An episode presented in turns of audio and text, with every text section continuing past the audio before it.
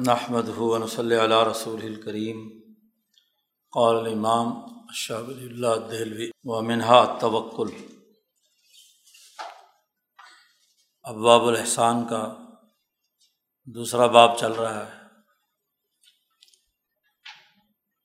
علم الاحسان کے حصول کے لیے دس اذکار شاہ صاحب بیان کر رہے ہیں، جن میں سے چھ پہلے ہم پڑھ چکے ہیں۔ سبحان اللہ الحمد للہ ولا الہ الا اللہ اللہ اکبر، چار تو یہ ہے استعاضہ اور ادعیہ۔ پانچواں شاہ صاحب نے بیان کیا تھا۔ اور چھٹا اللہ کی طرف باقی تمام امور کے حوالے سے دعاؤں کا حصول۔ اور ساتواں یہاں سے بیان کرتے ہیں۔ نبی اکرم صلی اللہ علیہ وسلم نے صفت احسان کے حصول کے لیے جن دس اذکار کا تذکرہ کیا ہے منظبت کیے ہیں، ان کا باقاعدہ نظام بیان کیا ہے۔ ان میں سے ساتواں اور اہم ترین ایک ذکر، جس کا عنوان شاہ صاحب نے توکل قائم کیا ہے، کہ ومنہا توکل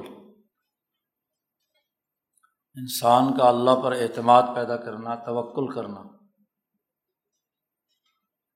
توکل کی تو ایک ظاہری شکل ہے کہ انسان اس بات کا اعلان کرتا ہے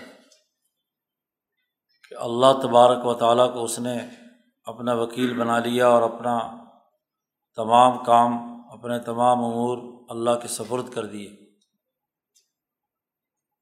اس کی اصل روح اور حقیقت یہاں شاہ صاحب بیان کرتے ہیں۔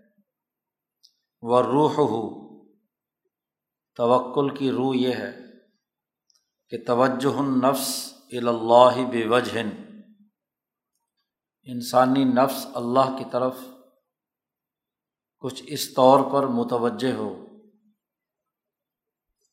کہ اس میں تین باتیں پائی جائیں۔ نمبر ایک تو یہ کہ الاعتماد علیہ کہ اللہ پر انسان کامل اور مکمل اعتماد کرے۔ دنیا میں انسان زندگی بسر کرتا ہے بچپن سے ہی، تو کسی نہ کسی پر اعتماد ضرور کرتا ہے۔ وہ ماں ہو، باپ ہو اور گھر سے باہر نکلتا ہے، تو اپنے کاموں میں استاذ پر، اپنے رہنما پر یا سوسائٹی کے حکمرانوں پر لین دین اور معاملات میں کسی دوسرے پر اعتماد کیے بغیر دنیا میں کوئی کام نہیں ہوتا۔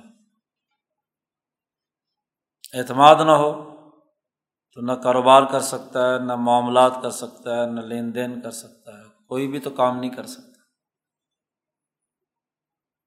اب یہ اعتماد بڑھتے بڑھتے ایک محسن آدمی جو مومن صفت احسان حاصل کرنا چاہتا ہے، تو باقی اعتماد کی تمام بیساکھیوں سے اوپر اٹھ کر ذات باری تعالیٰ پر اعتماد کرے، اللہ پر اعتماد کرے۔ جب اللہ کا توحید کا کلمہ پڑھ لیا، تو باقی تمام اعتمادات سے اوپر اٹھ کر اللہ پر اعتماد کرے۔ کیوں؟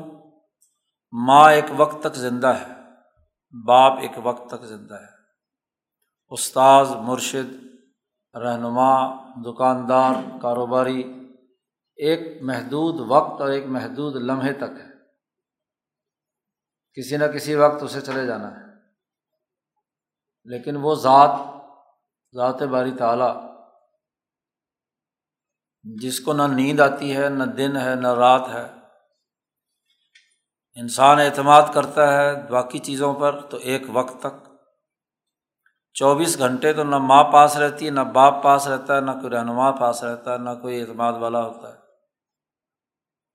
بیوی بھی ہر وقت چوبیس گھنٹے سر پر مسلط نہیں ہوتی، نہ بچے ہو سکتے ہیں۔ تو جس لمحے انسان اس کو ضرورت پیش آئے اور اعتماد جس پر ہے وہ موجود نہ ہو۔ تو پھر توکل کا مطلب تو یہ ہے کہ اللہ کی ذات پر پورا پورا بھروسہ اور اعتماد ہو، نمبر ایک۔ انسانی نفس کا اللہ کی طرف متوجہ ہونا نمبر ایک اس پہلو سے کہ اسے اللہ پر پورا پورا اعتماد ہے۔ وہ کبھی اسے ضائع نہیں کرے گا۔ جس نے پیدا کیا ہے۔ نمبر دو ورعیت تدبیر من ہو اس اعتماد سے اگلا مرحلہ، کہ اس پوری کائنات کا عمل نظام، تدبیر، سسٹم، وہ صرف اور صرف اللہ کی طرف سے قائم ہے۔ اور توکل کا مطلب یہ ہے کہ وہ اس تدبیر اور سسٹم کا گویا کے مشاہدہ کر رہا ہے۔ آدمی کو جب ماں باپ پر اعتماد ہوتا ہے تو اس کا مشاہدہ کرتا ہے کہ جیسے ہی آدمی ماں کو پکارتا ہے، ماں آ جاتی ہے۔ باپ کو پکارتا ہے، وہ آ جاتا ہے۔ کسی مشکل مرحلے میں صحیح اور سچا استاذ مدد کے لیے موجود ہوتا ہے۔ تو ماں باپ ایک سسٹم کے تحت کام کر رہے ہیں۔ تو اس پوری کائنات میں اللہ کی جو تدبیر اور سسٹم جاری ہے، توکل کا مقام جب کسی محسن کے اندر پیدا ہوتا ہے، تو وہ اس عالمگیر تدبیر کا مشاہدہ کر رہا ہوتا ہے، دیکھ رہا ہوتا ہے کہ دنیا کی ہر چیز اس کے حکم پر کام کر رہی ہے۔ وماتس کو تم ورقن اللہ یا لمحہ اللہ پاک فرماتے ہیں کہ ایک پتا بھی زمین پر گرتا ہے تو اللہ کے علم میں ہوتا ہے اور اللہ کی اجازت سے گرتا ہے۔ تو پوری کائنات کا نظام، اس میں اللہ کی تدبیر کا مشاہدہ کرنا، یہ توکل کا دوسرا پہلو ہے۔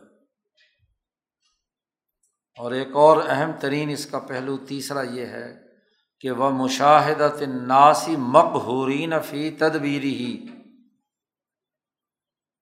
انسانوں کو اس نقطۂ نظر سے مشاہدہ کرنا باقی انسانیت، پوری انسانیت کو، کہ وہ سب کے سب اللہ کے سسٹم کے تابع ہیں، مقہور ہیں۔ اللہ اس پر قاہر اور غالب ہے۔ کوئی اللہ کے سسٹم کے دائرے سے باہر انسان نہیں ہے۔ کوئی بھی۔ اور یہ وہ مشاہدہ ہے جس کا ذکر اللہ تبارک و تعالیٰ نے کیا ہے کہ وہ القاہر فوق عباد ہی وہ یورسل علیکم حفظ کہ اللہ وہ ہے جو قاہر اور غالب ہے اپنے بندوں پر اور اللہ تبارک و تعالیٰ ہی ہے جو تم پر اپنے حفظہ، حفاظت کرنے والے فرشتوں کو بھیجتا ہے۔ یہاں شاہ صاحب تدبیر ثابت کرنا چاہتے ہیں کہ کائنات کا عالمگیر نظام اللہ تبارک و تعالیٰ کے اس سسٹم کو چلانے والے فرشتے جنہیں حافظہ کہا جاتا ہے۔ خاص طور پر وہ فرشتے جو تمہارے دونوں کندھوں پر موجود ہیں۔ اور وہ ستر ہزار فرشتے جو ہر انسان کی حفاظت کر رہے ہیں۔ حدیث پاک میں آتا ہے کہ اگر یہ فرشتے حفاظت نہ کریں انسان کی، تو اس عرض پر اتنی خوفناک بلائیں ہیں، مصیبتیں ہیں کہ یہ انسان یہاں زندہ نہیں رہ سکتا۔ یہ تو اللہ کی بنائی ہوئی مخلوق ہے۔ یہ اس عرض پر، جس میں سراسر شر ہی شر ہے۔ تو اس شر کے اور ان فتنوں کے اور ان بلاؤں اور مصیبتوں میں یہ انسان زندہ نہیں بچ سکتا۔ تو ہر انسان پر حفظہ مقرر کیے ہیں۔ یور علیکم حفظہ۔ کہ تم پر حفاظت کرنے والے اللہ تبارک و تعالیٰ ہی بھیجتا ہے۔ اب یہاں شاہ صاحب یہ آیت لا کر واضح کر رہے ہیں کہ یہ آیت توکل کے اعلیٰ ترین مقام کو پیدا کرتی ہے۔ اس آیت سے معلوم ہوا کہ اس پوری کائنات کی تدبیر بھی اسی کی طرف سے ہے۔ اور اللہ تبارک و تعالیٰ ہی ہے جو تمام انسانوں پر غالب ہے اور کوئی بندہ بشر ذات باری تعالیٰ کی طاقت اور قوت کے دائرے سے باہر نہیں ہے۔ تو عالمگیر تدبیر ثابت کرنا چاہتے ہیں۔ اس لیے یہ آیت یہاں پر شاہ صاحب لائے لیکن جو لوگ توکل کی اس اعلیٰ کیفیت کو نہیں سمجھتے، تمام صوفیہ کے یہاں جب مقام توکل کی تعلیم و تربیت دی جاتی ہے، تو اسی آیت کا مراقبہ بتلایا جاتا ہے۔ وہ القاہر فوق عباد ہی وہ یورسل علیکم حفظ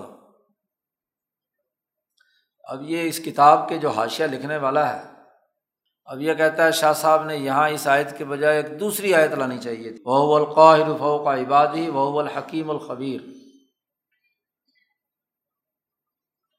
اس لیے کہ اس سے پیچھے انسانیت کے نفع اور نقصان کا تذکرہ آ رہا ہے اور نفع اور نقصان کے حوالے سے یہ آیت آئے اور یہ آیت جو یہاں پر بیان کی ہے شاہ صاحب نے، اس سے پہلے موت کا یا رات کے سونے کا تذکرہ ہے۔ وہ اللہ یہ توفا کم بل و علم ما جرح تم بن نہاری اللہ وہ ذات ہے جو تمہیں رات کو موت دے دیتا ہے۔ اور دن میں جو تمہیں اذیتیں یا تکلیفیں کام کاج کرنے سے ہوتی ہیں، اس کو بھی جانتا ہے۔ جراح تم بن نہار بڑا جامع جملہ اللہ پاک نے استعمال فرمایا ہے۔ اس کے بعد یہ آئے تھا یہ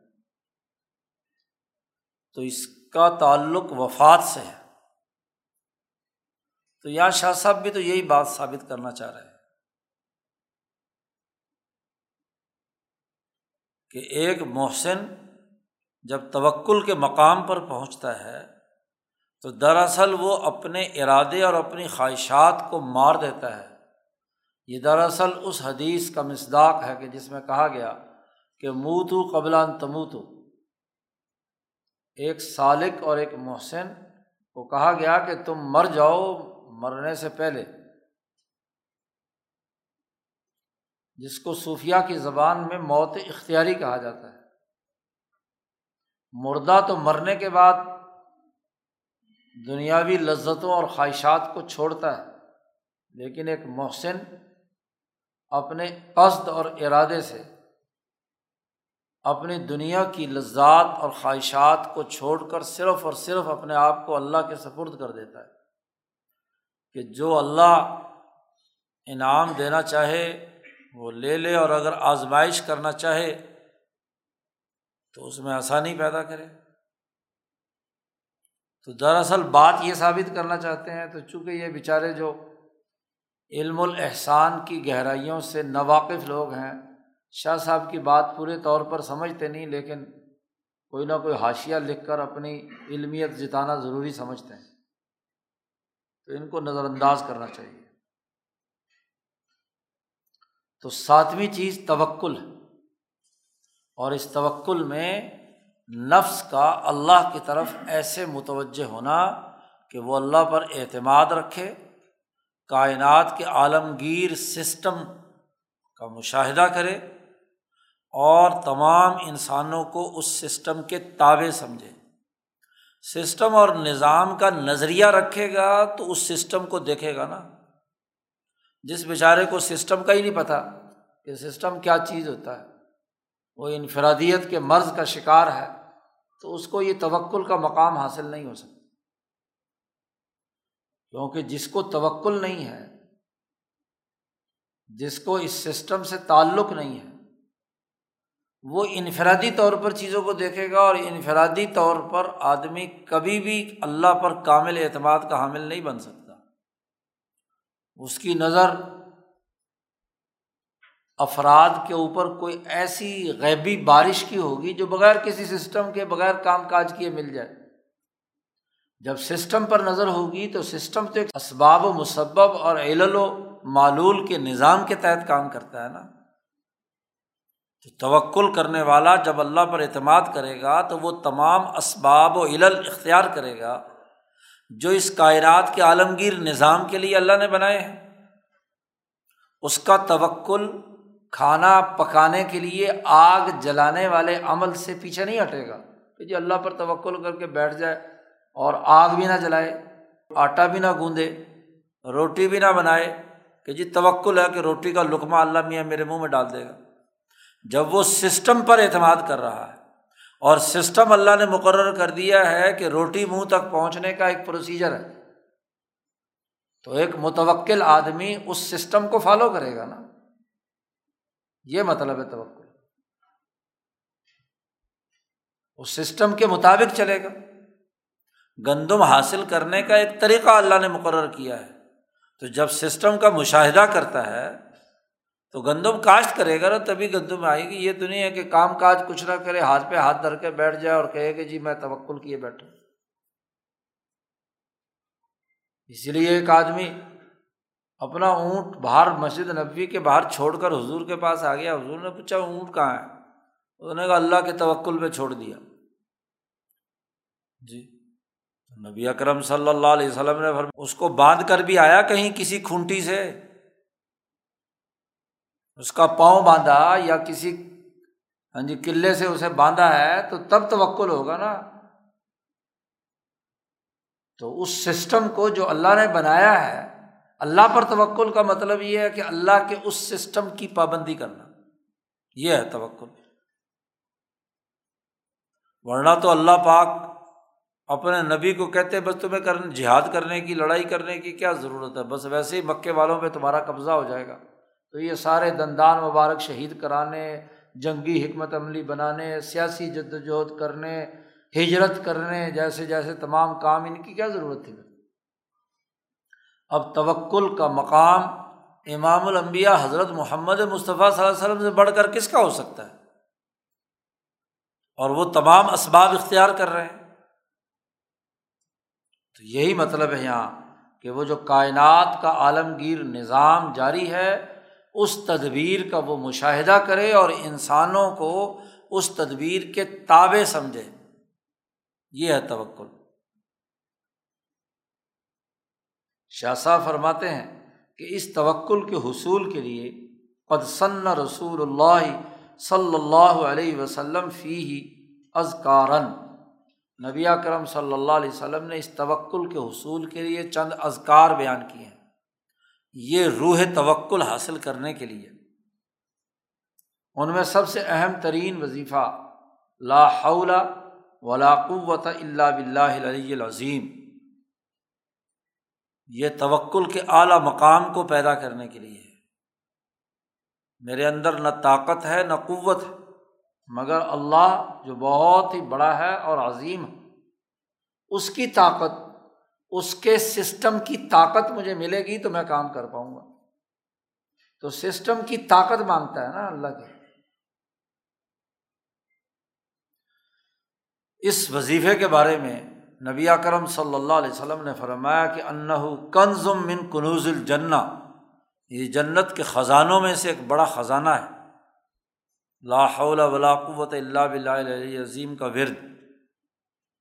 وزال کا اس لیے کہ یہ وظیفہ انسانی نفس میں ایسی استعداد پیدا کرتا ہے کہ جس سے اللہ کی بہت بلند تر معرفت انسان کو حاصل ہوتی ہے۔ کیونکہ اس وظیفے کے نتیجے میں انسان اپنے آپ کو اس سسٹم کے حوالے کرتا ہے اور اس سسٹم کے تناظر میں ہی اپنے لیے فائدے کی بات اللہ سے مانگنا چاہتا ہے۔ سسٹم کو بائی پاس کر کے نہیں۔ بلکہ اللہ کے سفرد اپنے آپ کو کرتا ہے، وہ اس کا سسٹم کردار ادا کرتا ہے۔ اب ابراہیم علیہ السلام نے یہی کام کیا۔ تو باوجود اس بات کے کہ آگ میں ڈالے جا رہے ہیں، لیکن اللہ پاک کا سسٹم قبض اور بست اور احالہ اور الحام کی جو چار کمالات اربا پیچھے ہیں، وہ حرکت میں آیا۔ اور ابراہیم علیہ السلام کو کیا ہے؟ بچا دیا۔ اسی میں ایک وظیفہ یہ بھی نبی اکرم صلی اللہ علیہ وسلم کا ہے اور یہ بھی ایک غزبہ سے متعلق ایک ٹکڑا یہاں پر شاہ صاحب لائے ہیں۔ بکا اصول وبی کا احول۔ شاہ صاحب کا معاملہ یہ ہے کہ یہاں شاہ صاحب پوری احادیث نقل نہیں کرتے۔ وہ سمجھتے ہیں کہ علماء ہیں جنہوں نے حدیث ساری پڑھ لی ہیں۔ تو اس میں سے ایک ٹکڑا یہاں پر لائے ایک تربزی اور ابو داود کی ایک روایت ہے کہ نبی اکرم صلی اللہ علیہ وسلم کے بارے میں آتا ہے کہ جب بھی آپ کسی غذبہ میں شریک ہوتے تھے، کسی جنگ کے موقع پر، تو جنگ کے آغاز سے پہلے یہ دعا پڑھتے تھے۔ اللہ انت عزودی و نصیری۔ اے اللہ، میرا جو اعتماد ہے، وہ آپ ہی پر ہے۔ اور آپ ہی میرے نصیر اور مددگار ہیں۔ بکا احول و بکا اصول احول یعنی میں ہی میرے دشمن کی جتنی تدبیر میرے خلاف دشمن پلاننگ کر رہا ہے، تیرا ہی نام لے کر، تیری ہی تدبیر پر اعتماد رکھتے ہوئے ہی میں سمجھتا ہوں کہ وہ تدبیر جو دشمن نے میرے خلاف کی ہے وہ لوٹ جائے گی، رد ہو جائے گی۔ اشریف قید العدب دشمن کے مکر و فریب کو تیرے نام سے ہی میں دور بھگاؤں گا۔ یعنی دشمن نے جو حکمت عملی بنائی ہے مجھے شکست دینے کی، میں اس سے زیادہ بہتر حکمت عملی تیری مدد سے بناؤں تاکہ اس کی تدبیر کیا ہے؟ ٹوٹ جائے۔ کیونکہ سسٹم کا مقابلہ سسٹم سے ہوگا نا۔ دشمن کی تدبیر اور دشمن کی کارکردگی کا مقابلہ تدبیر سے ہوگا۔ یہ تو نہیں ہے کہ ہاتھ پہ ہاتھ دھر کر بیٹھا رہے اور پھر کہے کہ جی دشمن کی سازش ہو گئی۔ بھائی تم اس سے بڑی سازش کرو۔ ماں کرو ماں کر اللہ۔ وائز یم کرو بکل لدینہ کافروں نے جب آپ کے لیے کیا ہے، مکر و فریب کا جال بنا، تو اللہ نے بھی آپ کے لیے نئی تدبیر سجھا دی۔ وہ بھی کا اصول اے اللہ، تیرے ہی اعتماد، تیرے ہی واسطے سے میں حملہ آور ہوتا ہوں دشمن پر۔ اصول دشمن پر حملہ آور ہونا اٹیک کرنا۔ تو میں جو جنگ لڑنے کے لیے یہاں توکل کی تعریف کے ذیل میں شاہ صاحب یہ حدیث لا رہے ہیں۔ یہ توکل کا اظہار ہے۔ جی کہ تو ہی میرا مددگار ہے، تجھ پر میرا بھروسہ ہے، تیری ہی بنیاد پر میں دشمن کی حکمت عملی کا رد کروں گا اور تیرے ہی نام پر میں دشمن پر حملہ آور ہو رہا ہوں۔ وہ بکا اوقات لوں اور تیرے ہی نام پر میں پتال شروع کر رہا ہوں۔ یہ پوری دعا ہے۔ تو یہ توکل کی اعلیٰ ترین مثال ہے۔ اسی سے شاہ صاحب نے فرمایا کہ یہ توکل پیدا کرنے کا ذریعہ ہے یہ دعا۔ جب بھی چیلنج درپیش ہو، کسی بھی مرحلے میں۔ تو ہر چیلنج کے پیچھے کوئی نہ کوئی سسٹم کار فرما ہوتا ہے۔ شیطانی نظام یا دشمن کا نظام، تو اس کے مقابلے میں اللہ کی طاقت پکڑ کر اس سے زیادہ طاقتور سسٹم بنانا تاکہ کامیابی ملے، یہ ہے توکل۔ ایسے ہی نبی کرم صلی اللہ علیہ وسلم کی ایک تیسری دعا ہے کہ بسم اللہ ہی توکل تو اللہ۔ لا حول ولا قوت اللہ بلّہ اللہ کے نام سے شروع کرتا ہوں اور اللہ پر ہی میں توکل کرتا ہوں۔ اور میرے اندر کوئی طاقت اور قوت نہیں ہے سوائے اللہ تبارک و تعالیٰ کی تدبیر کے۔ تو ایک متوکل آدمی اللہ کی تدبیر کو متحرک کرتا ہے۔ کیونکہ جب سارا سسٹم مالا اعلیٰ سے اس کا مرکزی نظام کہاں ہے؟ مالا اعلیٰ میں۔ ہر انسان کی روح، ہر جانور، ہر کائنات کی چیز، اس کی مرکزی ڈوری اس مرکزی سیکرٹیریٹ سے بندھی ہوئی ہے جسے مالا اعلیٰ کہا جاتا ہے عرش کے نیچے۔ جب یہ آدمی اپنے نفس کی توجہ ذات باری تعالیٰ کے طرف کرتا ہے تو دراصل اس سسٹم کے مرکزی نظام میں درخواست دائر کرتا ہے۔ اس کے اپنے آپ کو سپرد کرتا ہے۔ تو کسی بھی سسٹم کا ذیلی بندہ اس وقت کوئی کام کرے گا جب مرکز سے کیا ہے، اس کے خلاف پورا سسٹم حرکت میں آ جائے۔ جی۔ جس کی پہنچ سسٹم کے بالائی نظام سے ہوگی تو ذیلی نظام تو خود بخود اس کے مطابق کام کرے گا نا۔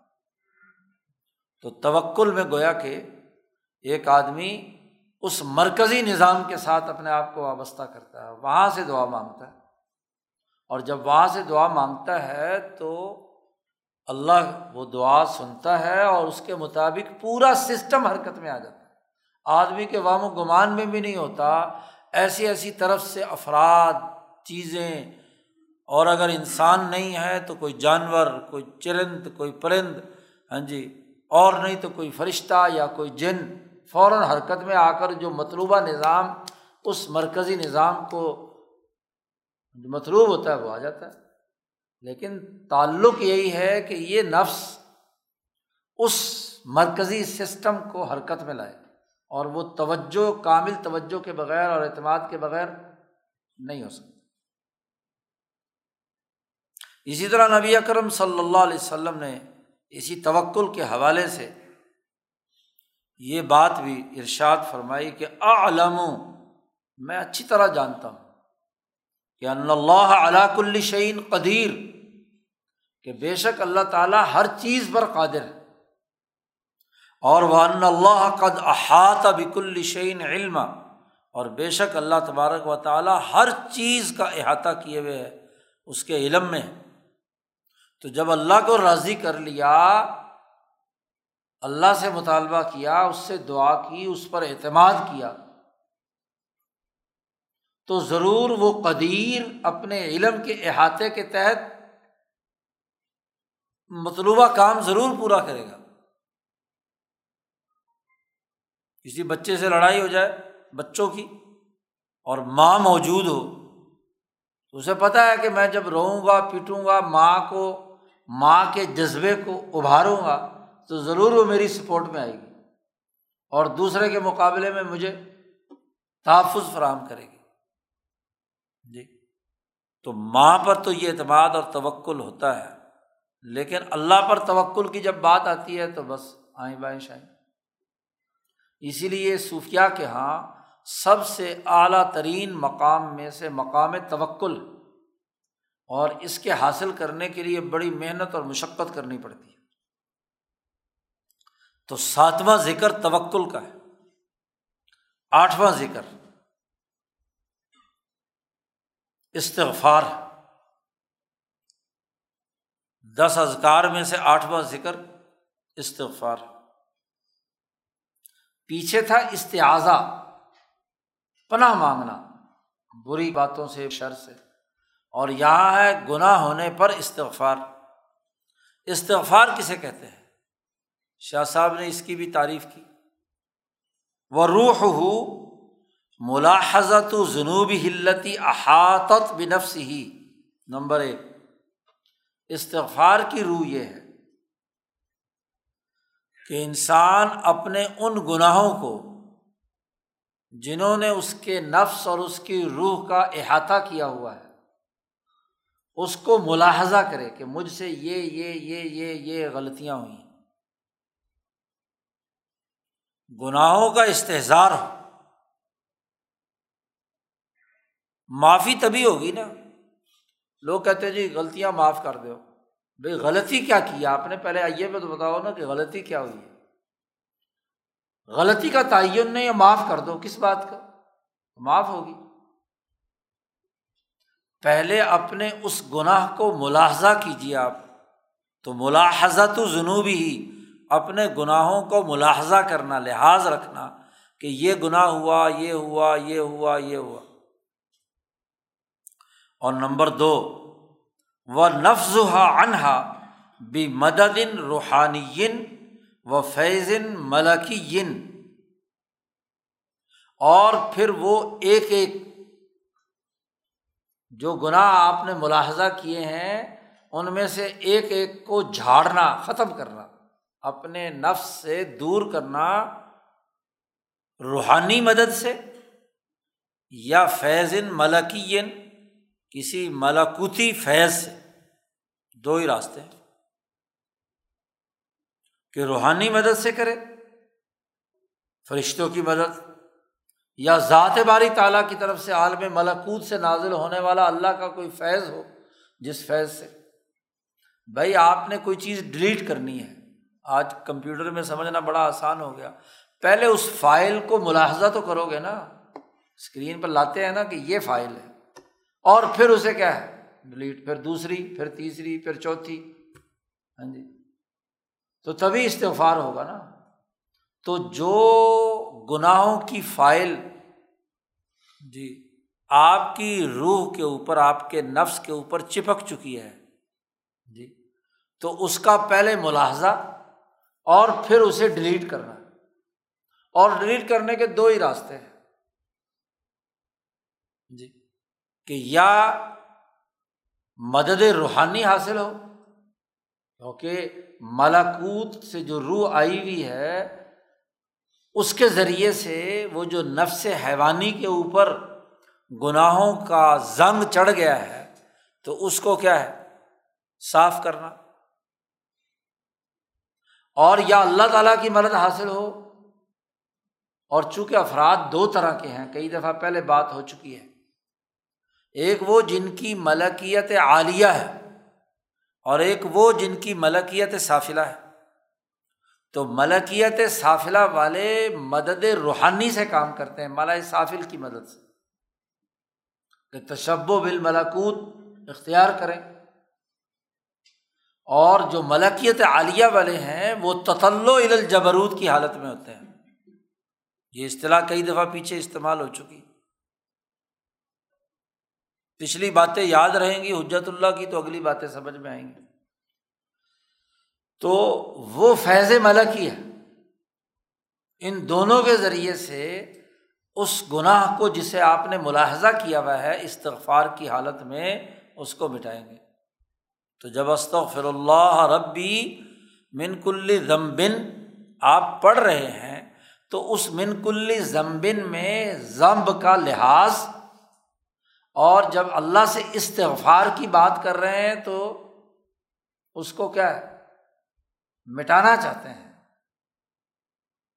اور یاد رکھیے، جیسے فائل کمپیوٹر پہ ظاہری پیج سے تو مٹ جاتی ہے، لیکن اس کے اصل سسٹم سے ڈیلیٹ نہیں ہوتی، یاد رکھو۔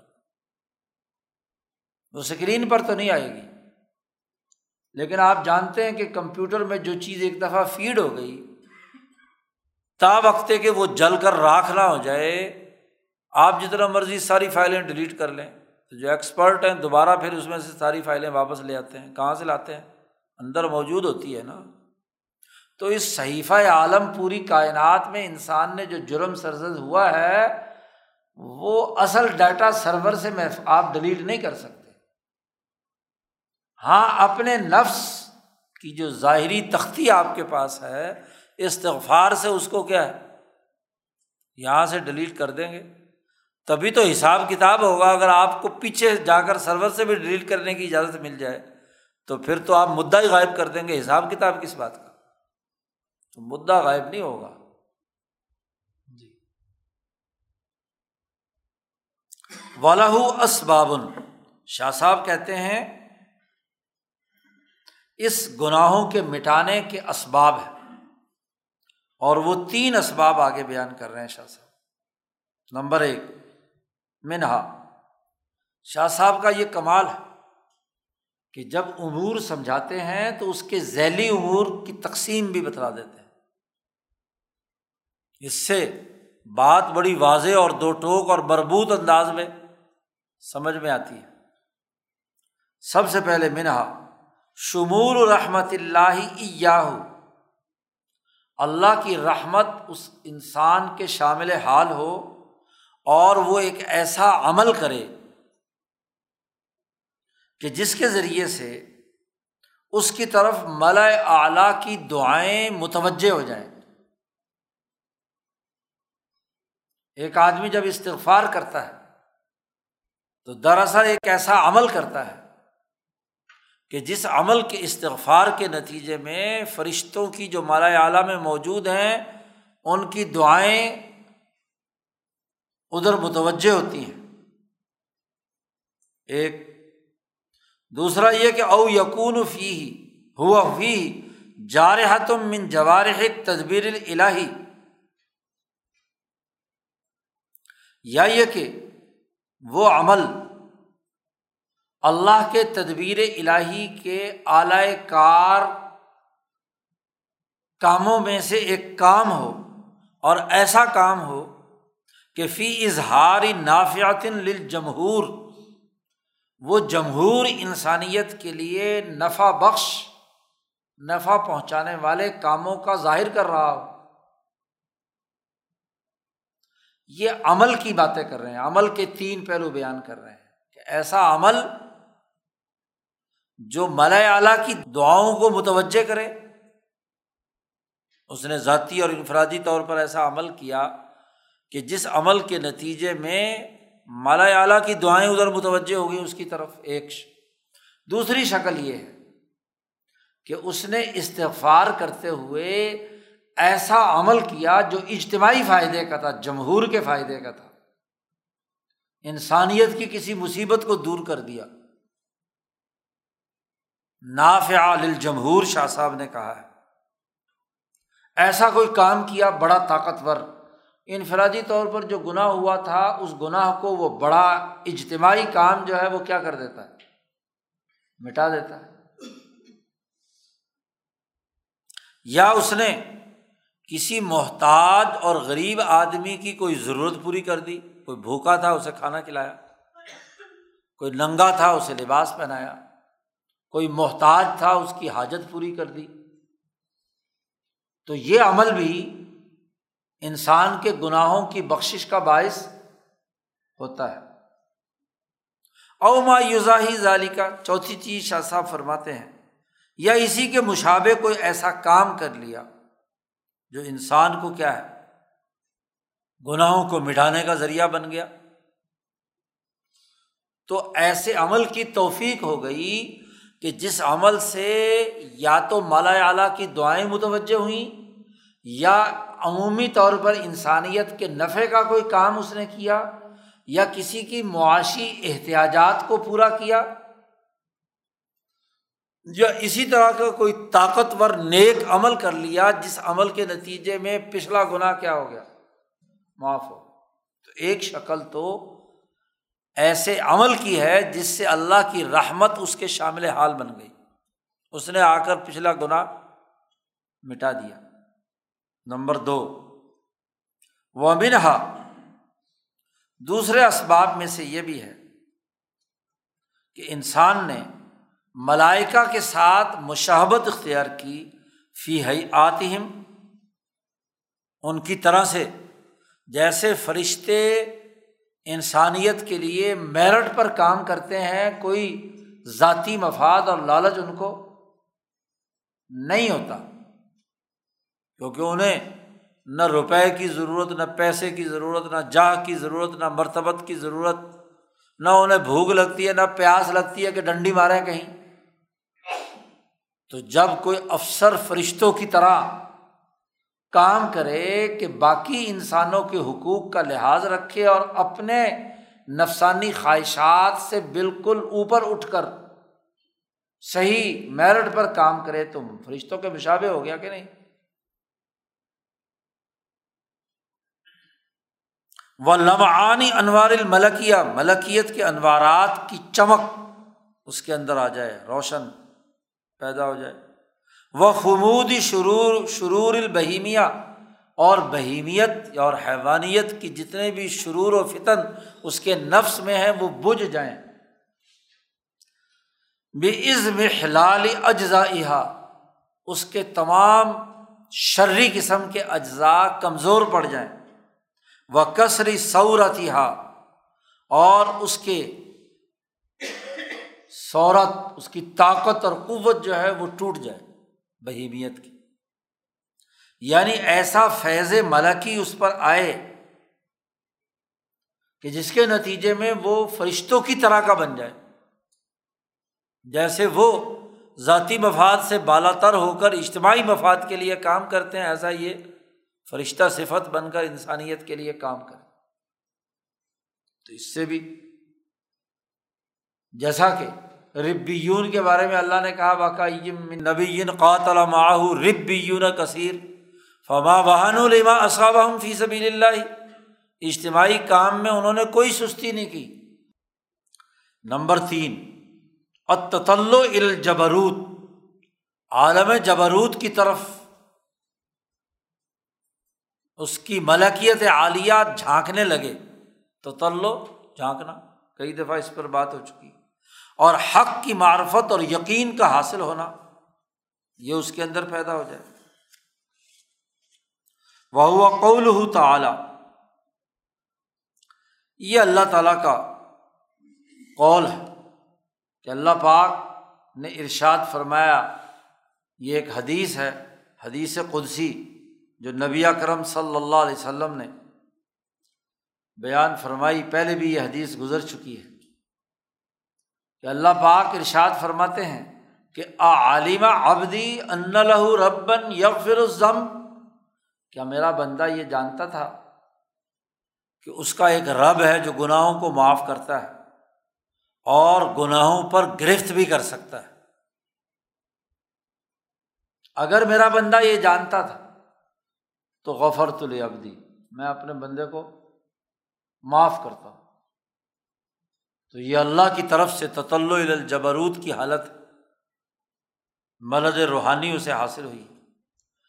فیضستہ عمل العبد حاضل امداد یہ روحانی امداد جب انسان انہیں استعمال میں لاتا ہے اور اپنے گناہوں کو جھاڑنے میں، اپنے نفس کے گناہوں کو جھاڑنے میں انہیں استعمال کرتا ہے، تو اس محلت انہا تو وہ گناہ کمزور پڑ جاتے ہیں۔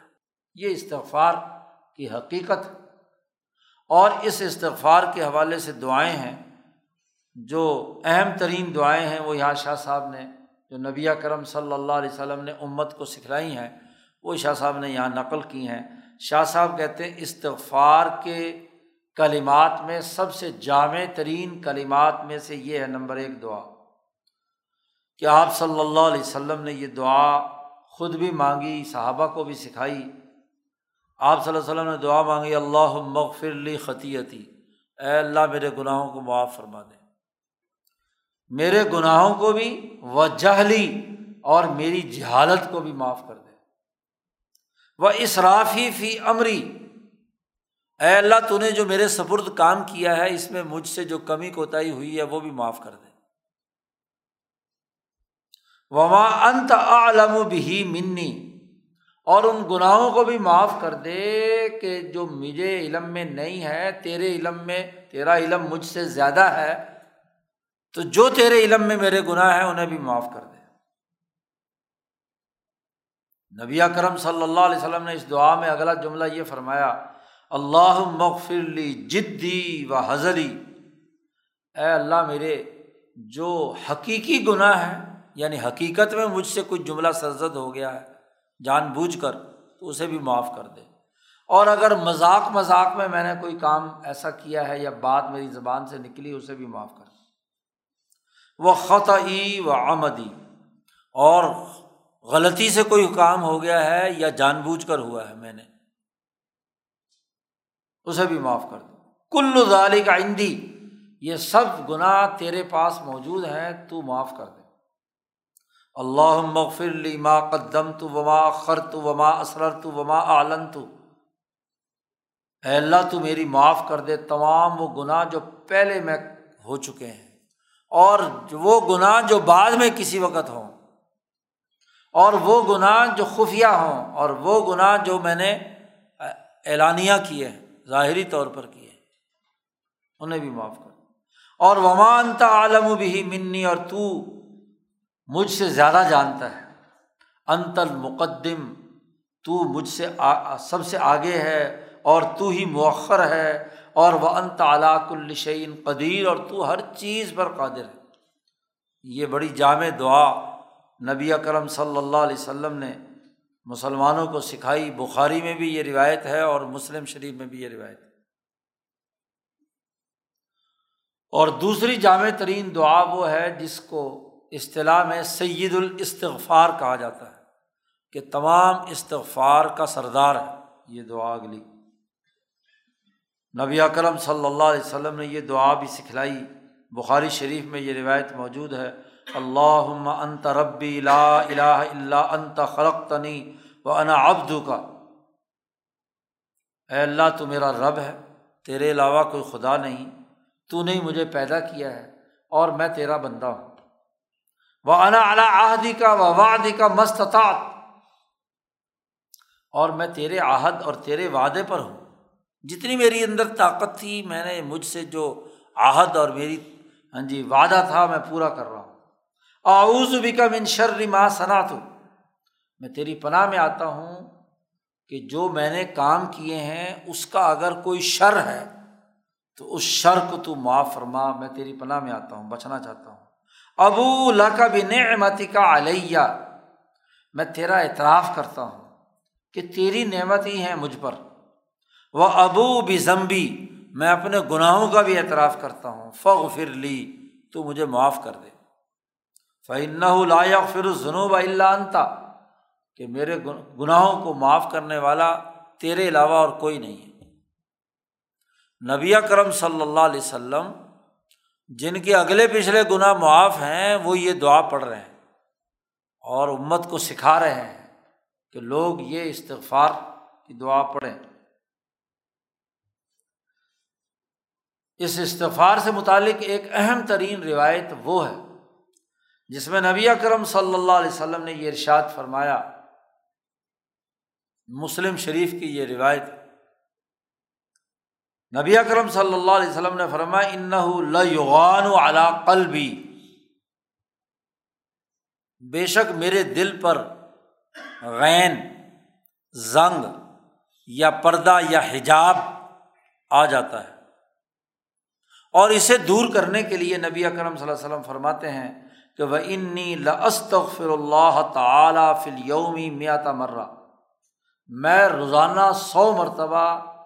استغفار کرتا ہوں۔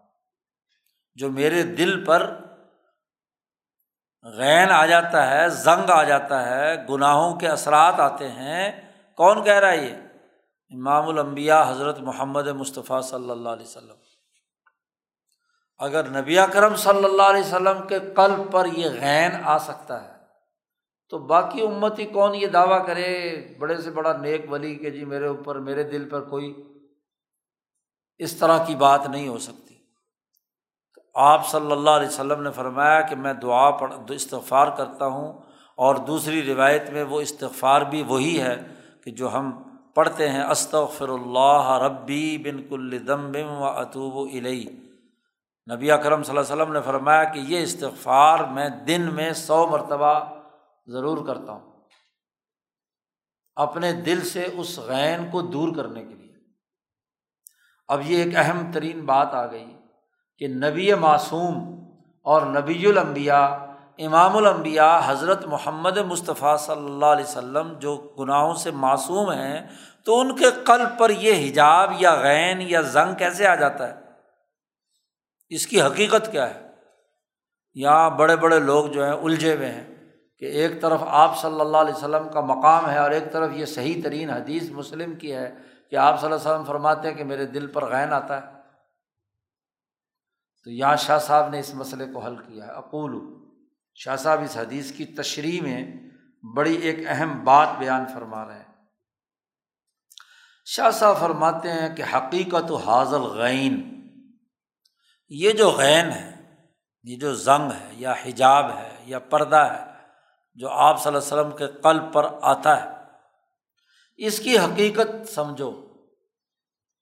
اور یہ اجتماعیت کی اہمیت جو آدمی نہیں سمجھتا، وہ اس حقیقت کو بھی نہیں سمجھ سکتا۔ جو انفرادیت کے پیچھے لٹ لیے پھرتے ہیں، وہ بےچارے اسی میں الجھاؤ میں رہتے ہیں کہ یہ آپ صلی اللہ علیہ وسلم نے یہ کیا بات بیان فرما دی۔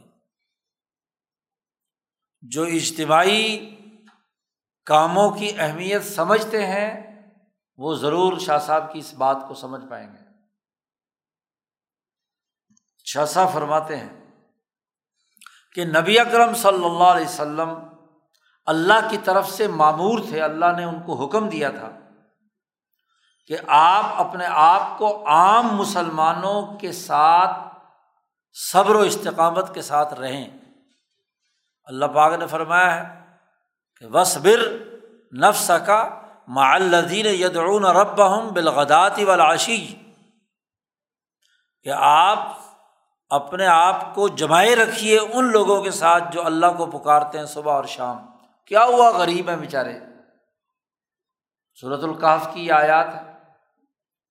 تو آپ ثابت قدم رہیں عوام کے اندر گھل مل کر رہیں اپنے مسلمانوں، اپنی جماعت کے اندر۔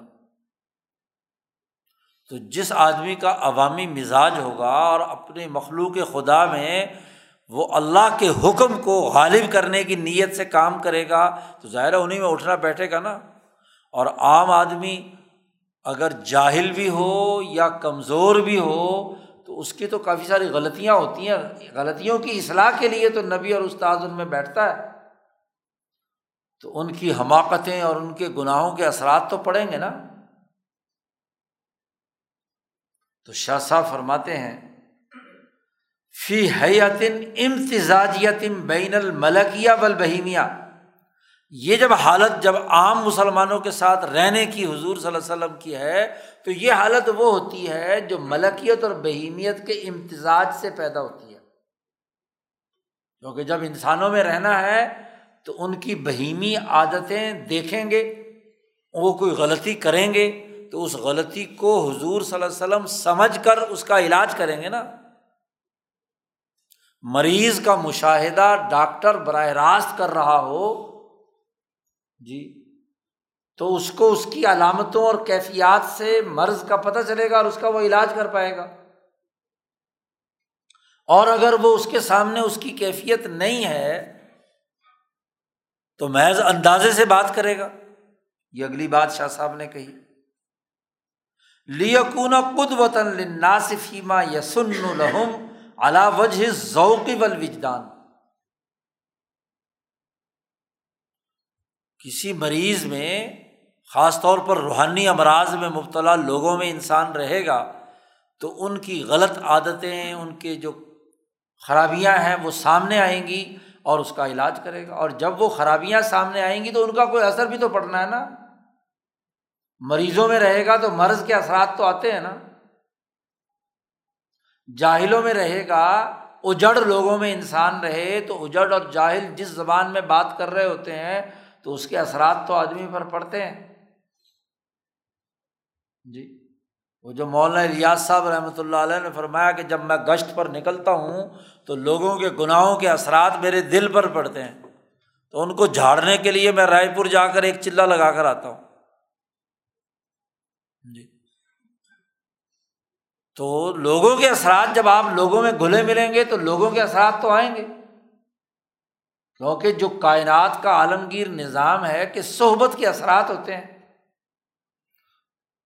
کمزور لوگوں کی صحبت میں رہیں گے تو کمزوری کے اثرات آئیں گے۔ مریضوں میں رہیں گے تو مریضوں کے اثرات آئیں گے۔ جاہلوں میں رہیں گے تو جہالت کے اثرات آئیں گے۔ وکیم اجمل خان۔ گھر سے نکلے بلی ماران میں، دلی میں ان کا مکان تھا۔ تو متب سامنے بلی ماران کی مین سڑک پر ان کا متب ہے۔ تو پیچھے اپنے گھر سے نکلے۔ تو ایک پاگل ان کے پاس آ کر سلام کرتا ہے اور ان کو دیکھ کر ہنستا ہے۔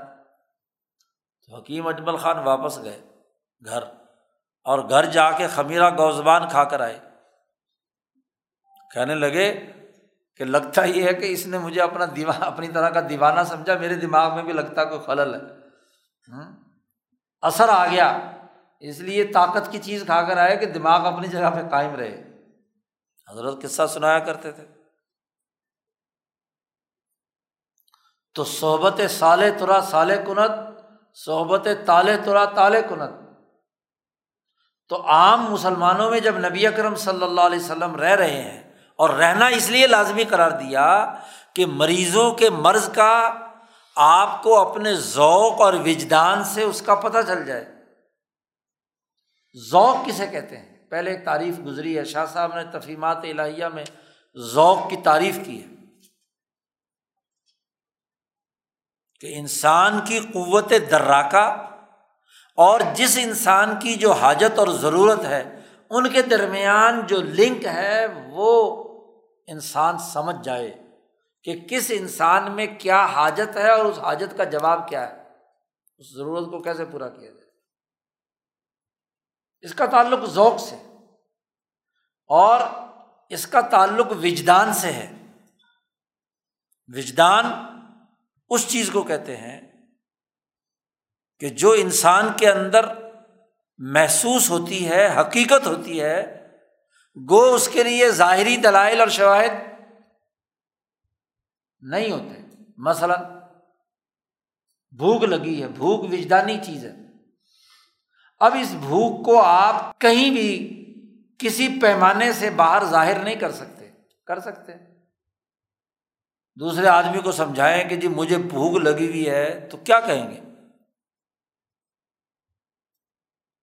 کوئی منطق، کوئی عقل کوئی دلیل، کوئی الفاظ، آپ دوسرے کو بتلا سکتے ہیں کہ مجھے بھوک لگی ہوئی ہے اور دوسرے کو نظر آ جائے گا وہ۔ یہ تو آپ خود محسوس کر رہے ہیں۔ پیاس، بھوک، یہ وجدانیات میں سے۔ ہے تو نبی کرم صلی اللہ علیہ وسلم قائد ہیں، رہنما ہے اب رہنما ہونے کی وجہ سے اس پورے لشکر میں صحابہ کی جماعت میں رہنا ہے۔ تاکہ آپ کے ذوق اور آپ کے وجدان سے معلوم ہو جائے کہ کس میں کون سا مرض ہے اور اس مرض کا علاج کیا ہے۔ ایک علاج کا طریقہ یہ ہوتا ہے اور دوسرا علاج کا طریقہ ہوتا ہے کیلکولیشن کا، قیاس اور اندازہ۔ اس کا وجدانیات سے کوئی تعلق؟ دور القیاسی و تخمین محض قیاس کر کے کسی چیز پر آپ کسی کا علاج معالجہ کریں یا کسی کو درست کرنے کی کوشش کریں یا اٹکل پچو سے اندازہ لگا کر کریں، تو اندازہ صحیح بھی ہو سکتا ہے، غلط بھی ہو سکتا ہے۔ قیاس صحیح بھی ہو سکتا ہے اور غلط بھی ہو سکتا ہے۔ قیاس تو صرف کیلکولیشن ہوتی ہے اور کیلکولیشن غلط ہوتی ہے۔ آج کا سب سے بڑا مرض یہ ہے کہ سارے کام کیلکولیشن پر ہے جی۔ سارے کام اندازے پر ہے وجدانیات اور ذوق کی بنیاد پر نہیں حالانکہ دنیا میں تمام کام ذوق اور وجدان کی بنیاد پر ہوتا ہے۔ صحیح۔ جسی شعبے میں چلے جاؤ۔ ایک کاشتکار کا وجدان کہتا ہے کہ فصل کو پانی کی ضرورت ہے۔ چاہے پیمانہ کچھ بھی کہہ رہا ہو۔ وہ کہے جی اتنے دنوں بعد پانی دو۔ زراعت کے ماہرین نے کہا، لیکن فصل کی نوعیت، زمین کی حالت، دھوپ، سورج پڑنے کی نوعیت کی بنیاد پر پانی لکھے ہوئی کتابوں کی بنیاد پر نہیں دیا جا سکتا۔ جس کے دل کو وہ فصل لگی ہوئی ہے اس کا وجدان کہتا ہے کہ یہ پتا جو مرجھایا ہوا ہے نا، یہ پانی مانگ رہا ہے، کھاد مانگ رہا ہے، سپرے مانگ رہا ہے۔ ایک تاجر اپنی تجارت کے وجدانی فیصلے کرتا ہے۔ لکھے ہوئے قوانین اور ضابطے کام نہیں کرتے، وہ تو قیاس اور تخمین ہے۔ جی تو قیاس اور تخمین کی بنیاد پر تربیت نہیں ہوتی۔ اور جو دوسروں کے جمع کیے ہوئے ڈیٹا پر فیصلہ کرتے ہیں نا باہر بیٹھ کر، اندازے سے، قیاس سے، فیلڈ میں تو گیا نہیں۔ اس کا وجدان اور ذوق تو معلوم نہیں کہ نیچے جا کر محسوس کرے کہ نیچے اصل مسئلہ کیا ہے۔ وہ رپورٹا رپورٹی پر فیصلے کرتے یہی اس غلامی کے نظام کی لانت ہے جو پورے نظام کا احاطہ کیے ہوئے وہ پروفیسر ڈاکٹر کہ وہ آتا ہے چوبیس گھنٹے میں ایک دفعہ وارڈ میں اور جو نچلے ڈاکٹروں نے، نرسوں نے چوبیس گھنٹے میں ٹمپریچر دیکھا ہوتا ہے، شوگر دیکھی ہوتی ہے، فلانا فلانا فلانا کاغذات دے کر یہ دوائی دے دو، یہ دوائی نہ دو۔ تو اندازے سے دے رہا ہے نا، اس بیچارے کو کیا پتا کہ مریض کی نوعیت کیا ہے۔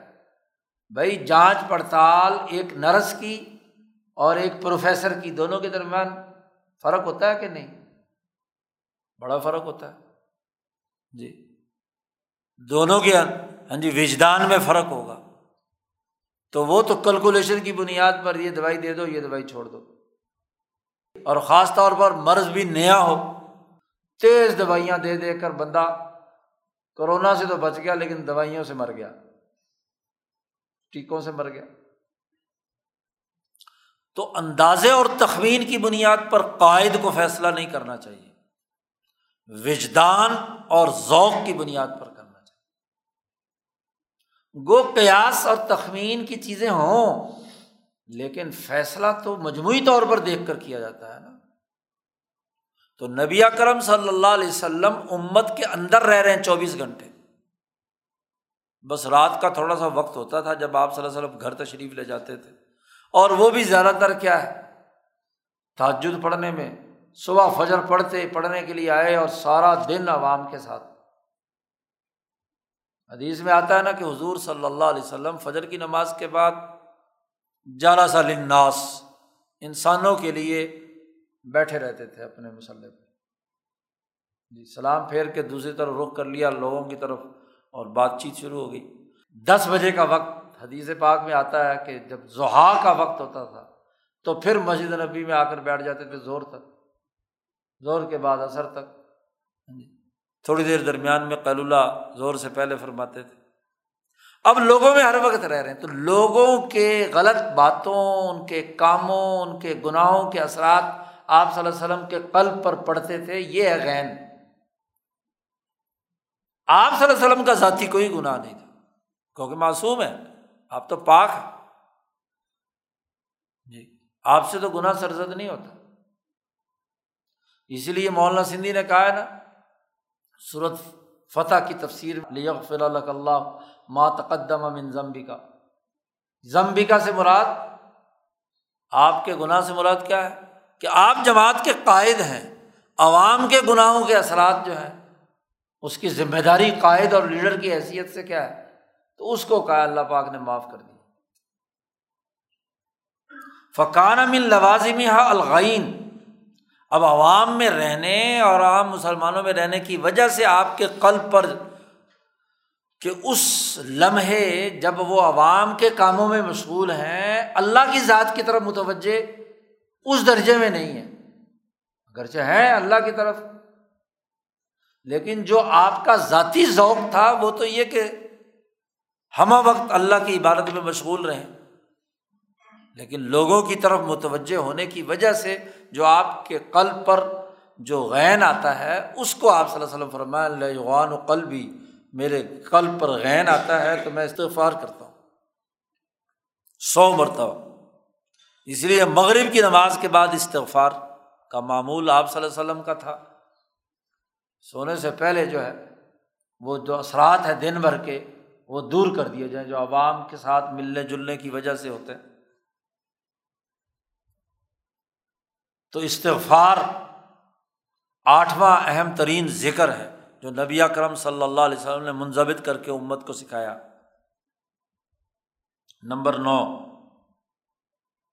نواں ذکر اتبرک بھی اسم اللہ۔ ہی اللہ کے اسما میں سے کسی اسم کے ساتھ برکت حاصل کرنا، تبرک حاصل کرنا۔ ومنہا اور تبرک بھی اسم اللہ تعالی۔ اور اس کا ایک راز ہے۔ اللہ کے اسماء الہیہ میں سے اسما میں سے کسی اسم کے ساتھ تبرک حاصل کرنا، برکت حاصل کرنا۔ اس کا راز یہ ہے کہ حق تبارک و تعالیٰ کی ہر لمحے تجلیات پوری کائنات میں جاری ہے ساری۔ یہی نہیں، ومن تجلی اللہ کی تجلیات اور تجلیات میں ایک اہم ترین تجلی وہ ہے۔ جو فن نش عطل حرفیت تھی الاسماء الہیہ انسانوں کی زبان سے حروف صادر ہوتے ہیں۔ تو حروف کا اپنا ایک نظام ہے پوری کائنات۔ آ، با، تا، سا سے لے کر سارے حروف تحجی ہر ہر حرف اللہ کی ایک تجلی الہی ہے۔ اور ان حرفوں سے مل کر اسم بنے ہیں۔ اللہ سے لے کر ننانوے نام اسماع الحسنہ جنہیں کہا جاتا ہے، اسماء الہیہ۔ تو ان اسماء الہیہ پر بھی ان حروف کے جمع ہونے سے ایک خاص قسم کی تجلی اللہ کی طرف سے نازل ہو رہی ہے۔ النازلہ تو اعلیٰ الصنعتی تراجمہ تراجمہ۔ وہ اسماء الہیہ جو اللہ کے علوم کی ترجمانی دنیا میں کرنے والی زبانیں ہیں، ان پر آیا۔ وہ اسماء الہیہ مثلاً قرآن میں آئے، یا امبیا علیہ السلام کی قلب اتھر پر، ان کی زبان مبارک پر آئے۔ تو اللہ تبارک و تعالیٰ کے ننانوے نام جو ہیں، وہ اسماع الحسنہ ہے جو قرآن حکیم میں بھی استعمال ہوئے ہیں اور نبی کرم صلی اللہ علیہ وسلم نے بھی سکھائے ہیں۔ اور وہ نام جو اسماء الہیہ ہیں وہ متداولت الفلم اعلیٰ وہ ملا اعلیٰ کے اندر گرد، زیر گردش ہے۔ وہ ننانوے اسماعی ہے عرش الہی کے نیچے۔ وہ اس پوری کائنات کا سسٹم ان اسماء الہیہ کے ذریعے سے چل رہا ہے۔ امام شاہ ولی اللہ فرماتے ہیں کہ اسماء الہیہ ہی ہیں جو اس پوری کائنات کا نظام چلا رہے ہیں۔ جو اللہ کی تجلی رحمانی کے ماتحت اور رحمان کے ماتحت۔ اللہ تو ذات اور رحمان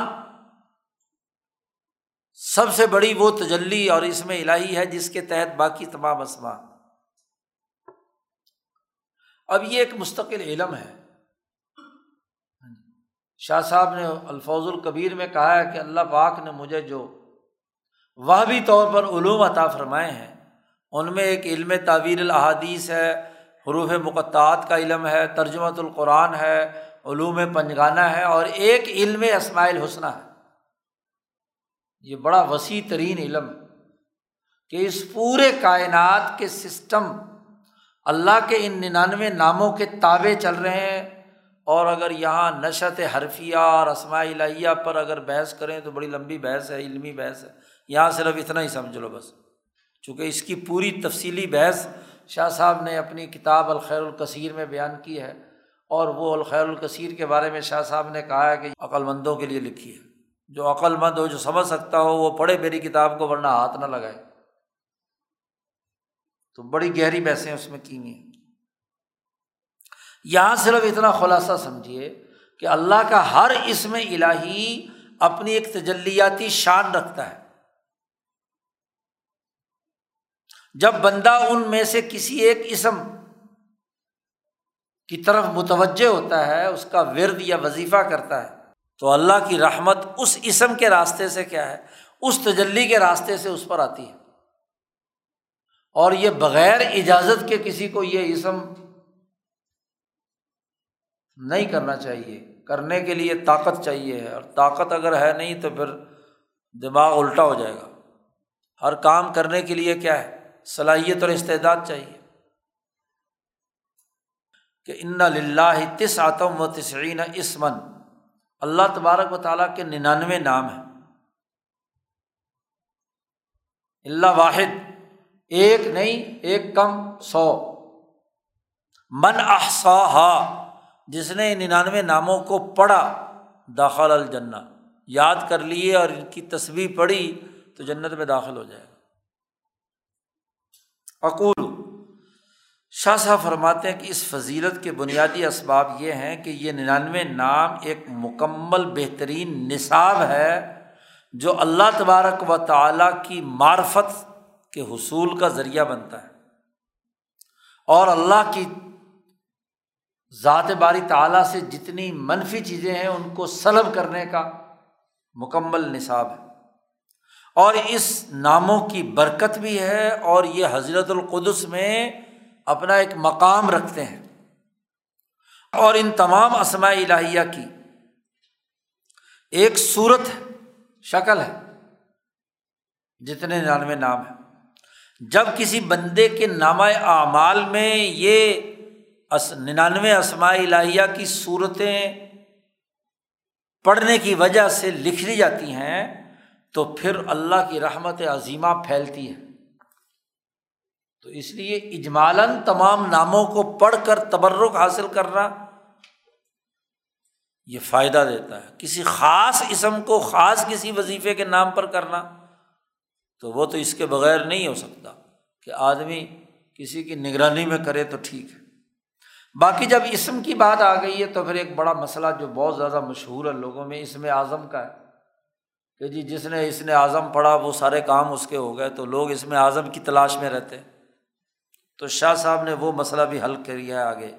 وہ علم جاننا چاہیے کہ وہ اس میں اعظم کہ جب اس کو پڑھ کر اللہ سے کوئی سوال کیا جاتا ہے تو اللہ ضرور عطا کرتا ہے۔ اور جب دعا کی جاتی ہے تو اللہ ضرور قبول کرتا ہے۔ وہ کون سا اسم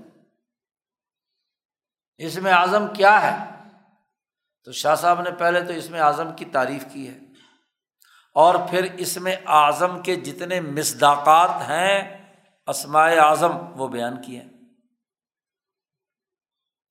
اس میں اعظم وہ ہے اللہ عد اللہ اجمعی تدل من تدلیات الحق۔ اللہ تبارک و تعالیٰ کی جتنی تجلیات اس کائنات میں جاری ہیں، ان تمام تجلیات کو جو اسم جامع ہو، ساری تجلیات کو ایک جگہ جمع کر رہا ہو، اس کو اس میں اعظم کہتے ہیں۔ اور وہ اس میں اعظم ہے کہ جس کا مالا اعلیٰ کے فرشتے بار بار مذاکرہ اور ان کے زیر گردش ہے بہت زیادہ۔ نمبر تین، ہر زمانے کے جو اللہ تبارک و تعالیٰ کی باتوں کی ترجمانی کرنے والے امبیا اور اولیا ہیں وہ ان ناموں کو پڑھتے ہوں تو وہ اس میں اعظم تین چیزیں ہو گئی۔ جامع ترین تمام تجلیات کا جو جامع اسم ہے، وہ اس میں اعظم ہے۔ وہ جو مالا اعلیٰ کے یہاں زیر گردش ہے، وہ جو امبیا اور اولیا کے یہاں زیر گردش وقت زکرنا ہم پہلے یہ بات بیان کر چکے ہیں پیچھے۔ جی اب باب السلاد میں، بارہویں باب میں۔ کیا کہ مثلاً ایک آدمی مثال دی تھی ماشاء صاحب نے، مثلاً زید۔ زید جو ہے وہ شاعر بھی ہے اور کاتب بھی ہے۔ تو اس کی شاعری کی بھی ایک خاص شکل اور صورت ہے اور اس کی کتابت کی بھی ایک خاص شکل و صورت ہے۔ اس کے اندر گویا کہ دو صورتیں ہیں کہ وہ ایک وقت میں شاعر ہے جب وہ غزل دہرا رہا ہوتا ہے تو اس کے شاعرانہ جوہر اور شاعرانہ شکل و صورت سامنے آتی ہے۔ اور جب وہ کسی جگہ پہ کاتب اور منشی بن کر حساب کتاب کر رہا ہوتا ہے تو وہاں آڈٹ کر رہا ہوتا ہے یا حساب کتاب کر رہا ہوتا ہے تو وہاں اس کی خاص صورت۔ تو ایسے ہی ذات باری تعلیٰ کی بہت ساری تجلیات اور تجلیات ہیں۔ فی موتنم من المثال عالم مثال کے مقام میں۔ تو جو اسم ان تمام تجلیات کو جمع کیے ہوئے ایک جگہ پر، وہ اس میں اعظم کہہ رہا تھا بڑی سادہ سی بات۔ اور یہ جو تعریف اس میں اعظم کی ہے، یہ درج ذیل اسما پر پوری اترتی ہے۔ یہ اترتی ہے اس پر۔ جو نبی اکرم صلی اللہ علیہ وسلم نے اس میں اعظم کے طور پر فرمایا کہ انت اللہ خود لفظ اللہ جو ہے، یہ اس میں اعظم ہے۔ ساری تجلیات اس کے اندر شامل ہے لا الہ الا انت الحد الصمد لدی لم یلد ولم یولد ولم یق اللہ کف احد۔ نبی اکرم صلی اللہ علیہ وسلم نے فرمایا، یہ اس میں اعظم ہے۔ جو اس کو پوری توجہ سے پڑھے گا، تو اسے ہاں جی، جو سوال کرے گا، اسے ملے گا۔ ایسے نبی اکرم صلی اللہ علیہ وسلم نے فرمایا کہ اس میں اعظم اس پر بھی اطلاق ہوتا ہے کہ لقل حمد اللہ الہ اللہ انتل حنان المنان بدی السماوات والارض یا ذل جلال والاکرام یا حی یا قیوم۔ یہ تمام اسماء الہیہ ایسے ہیں جو بہت ساری تجلیات کو شامل ہیں۔ تو یہ بھی اس میں اعظم۔ یا اسی طریقے سے ایسے اسما جو اسی کے مشابہت، اسی کے ساتھ تعلق رکھتے ہیں۔ جیسے قرآن حکیم کے بارے میں نبی کرم صلی اللہ علیہ وسلم نے فرمایا کہ یہ اسم اعظم ہے، یہ آیت کہ الہکم الہ واحد، لا الہ اللہ الرحمٰن الرحیم۔ جی تو یہ اسم اعظم۔ اسی طرح نبی کرم صلی اللہ علیہ وسلم نے فرمایا کہ صورت عال عمران کی ابتدائی جو آیات ہیں الفلامیم اللہ لا الہ اللہ الحی القیوم۔ تو یہ بھی اس میں اعظم ہے۔ یعنی ہر وہ اللہ کے اسباب میں سے ایسا اسم جو تمام اسما اور تجلیات پر مشتمل ہے، اور ظاہر اللہ کے نام سے بڑھ کر کون سا اسم ہوگا جو شامل ہوگا۔ تو یہ اس میں اعظم ہے۔ لوگ ادھر ادھر اس میں اعظم تلاش کرتے پھرتے رہتے ہیں۔ خود اللہ کے نام میں۔ اب مسئلہ یہ ہے کہ اس میں اعظم کو پڑھنے کی طاقت صحیح ہوگی تو نتیجہ نکلے گا نا۔ طاقت اپنے اندر نہیں ہوتی اور اس میں اعظم تلاش کرتے پھرتے پھر ایک آدمی سے ایک مل جائے، دوسرے سے دوسرا، تیسرے سے تیسرا، تو دماغ الجھائے رکھتے رکھتے تو تبرک بھی اسم اللہ ہی یہ نواں ذکر ہے۔ دسواں ذکر جو ہے، نبی اکرم صلی اللہ علیہ وسلم پر درود پاک پڑھنا ہے۔ منہا الصلاۃ علنبی نبی اکرم صلی اللہ علیہ وسلم نے خود ارشاد فرمایا کہ من صلی علیہ واحد تن صلی اللہ علیہ عشرن جس نے میرے پر ایک دفعہ درود پاک پڑھا، تو اللہ تعالیٰ اس سے دس گنا بدلا دیتا ہے۔ دس مرتبہ اس پر رحمت نازل فرماتا ہے، یہ مسلم شریف کی روایت۔ اسی طرح نبی اکرم صلی اللہ علیہ وسلم نے فرمایا کہ قیامت کے دن میرے قریب سب سے وہ آدمی ہوگا جو تم میں سے کثرت کے ساتھ مجھ پر درود و سلام پڑے گا۔ اکثر علیہ سلاطن شاہ صاحب نے اس درود پاک کے جو نتائج ہیں، اس کے اسرار و رموز بیان کرتے ہوئے فرمایا، اقول و ان دو حدیثوں کی تشریح آگے شاہ صاحب بیان کر رہے ہیں۔ بڑی اہم بات ہے۔ سمجھنے کے لیے تھوڑی سی عقل بھی چاہیے۔ عقل بھی چاہیے اور روح بھی متوجہ ہونا چاہیے۔ پھر بات سمجھ میں آئے گی اسر روفی حاضہ اس میں راز یہ ہے، حضور صلی اللہ علیہ وسلم پر درود پاک پڑھنے کے جو نتائج بیان کیے ہیں، اس میں راز یہ ہے، راز کی بات یہ ہے۔ کیا؟ شاہ فرماتے ان نفوس البشریہ لابد الحا من تعرض لنفحات اللہ تعالی۔ انسانی نفسوں کے لیے لازمی اور ضروری ہے کہ اللہ کے جو انوارات، اللہ کے جو نفحات، اللہ کی طرف سے جو خوشبوئیں نیچے زمین پر اللہ کی طرف سے آ رہی ہیں، انسان ادھر متوجہ ہو۔ نفع ویسے تو کہتے ہیں پھونک کو، یا خوشبو لگائی جائے تو اس میں سے جو اگربتی میں سے یا خوشبو جو پھوٹ کر باہر جا رہی ہوتی ہے۔ اور شاہ صاحب فرماتے ہیں ملا شی یا پھر تعرضی لہا جی۔ ان نفحات کی طرف اللہ کی رحمت جو نازل ہو رہی ہیں، ادھر متوجہ ہونے میں اس کے تعرض، اس کے ساتھ تعلق قائم کرنے میں سب سے اعلیٰ ترین بات یہ ہے کہ قد توجہ ہی الا انوار تدلیات اللہ کی جو تجلیات اور تدلیات نازل ہو رہی ہیں اور ان میں سے جو نور پھوٹ رہا، اس انوار کی طرف انسان متوجہ ہو۔ اور ان شاعر کی طرف متوجہ ہو جو زمین پر ہے۔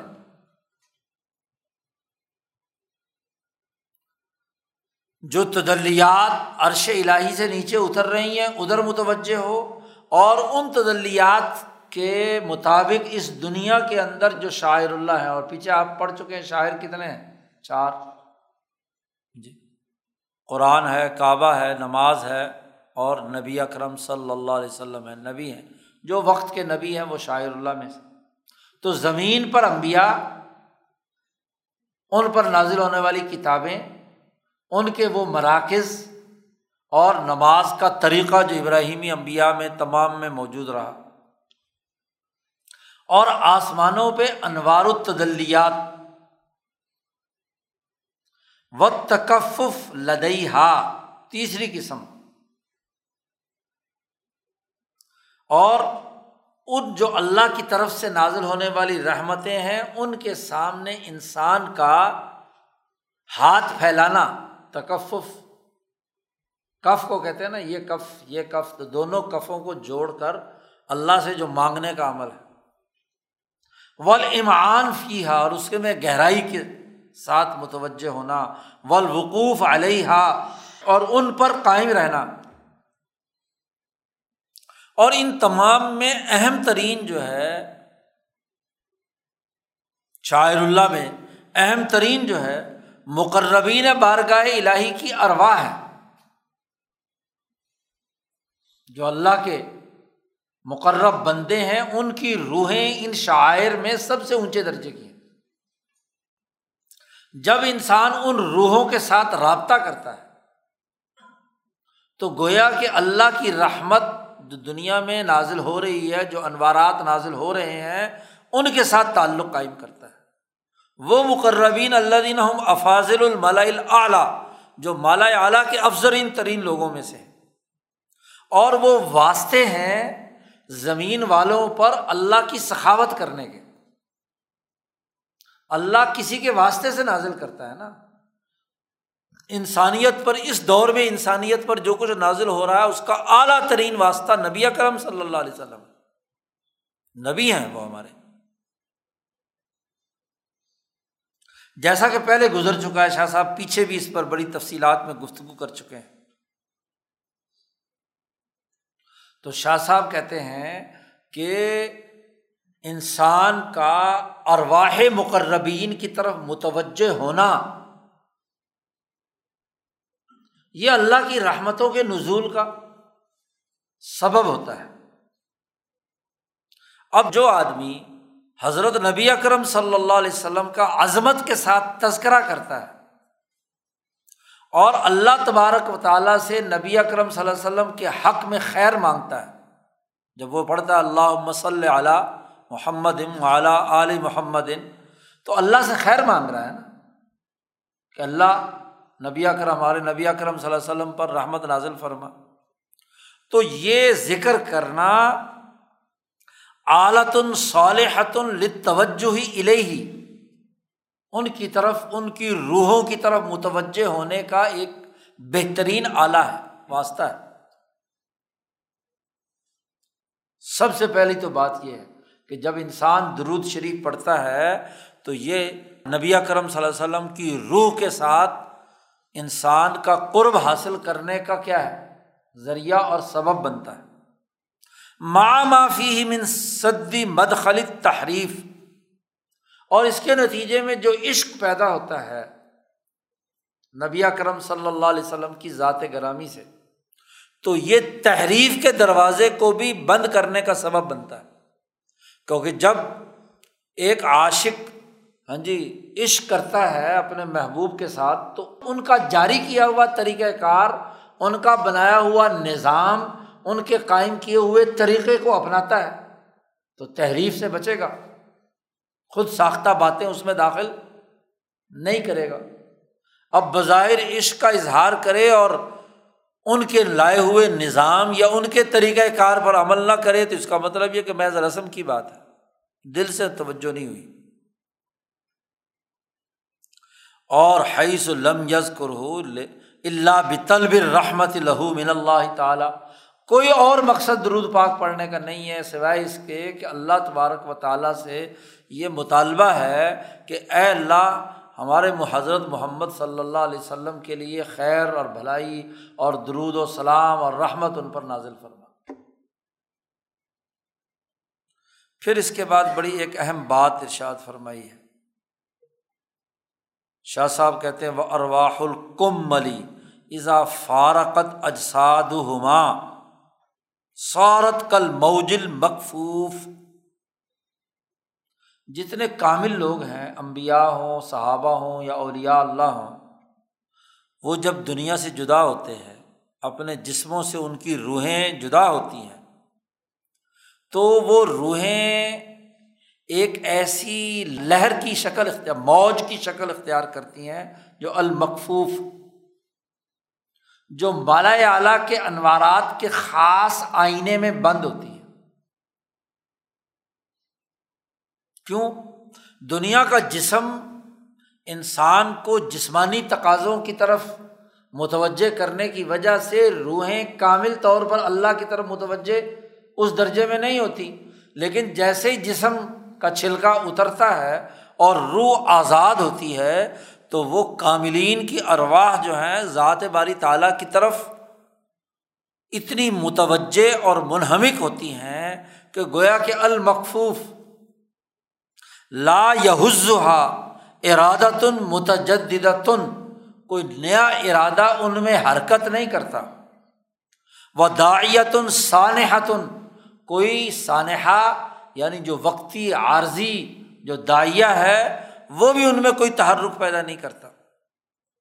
ہاں ایک شکل ہے لاکن انفوس التی ہی یا دونہا تل تصق و بحا بالہمتی۔ فتجرب منہا نورن جو ان کاملین سے درجے میں کم ہوتے ہیں یا ان کے متعلقین ہوتے ہیں، جب وہ اپنے آپ کو یکسو کر کے دنیا میں اپنی روح کو ان کی روح کے ساتھ جب جوڑتے ہیں،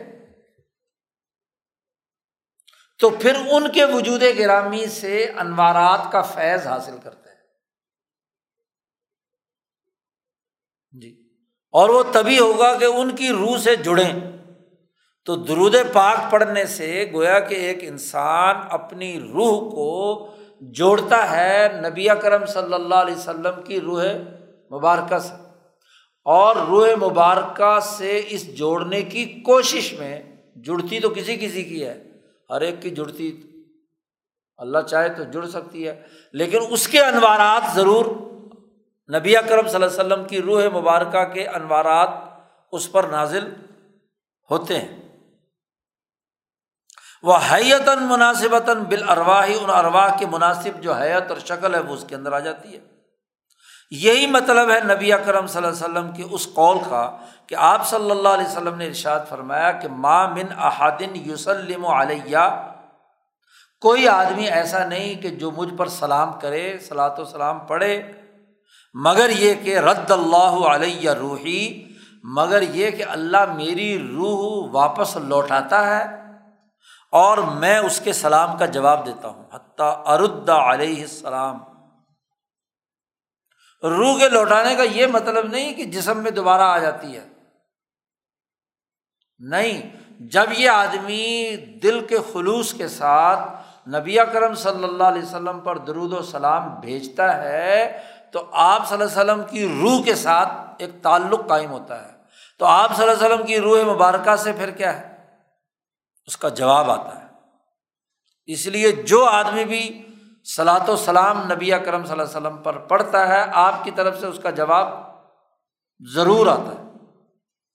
اب یہاں کچھ روشن خیال لبرل سائنٹسٹ کہتے ہیں کہ جی لاکھوں لوگ پڑھتے ہیں تو لاکھوں لوگوں کا بیک وقت حضور کیسے جواب دیتے ہیں؟ جی یہاں تو حضور نے فرمایا کہ اس حدیث میں ہے کہ ماں من احادن کوئی بھی آدمی، ایسا نہیں ہے کہ جو مجھ پر سلام کہے اور میں اس کا جواب نہ دوں، ایسا نہیں ہو سکتا۔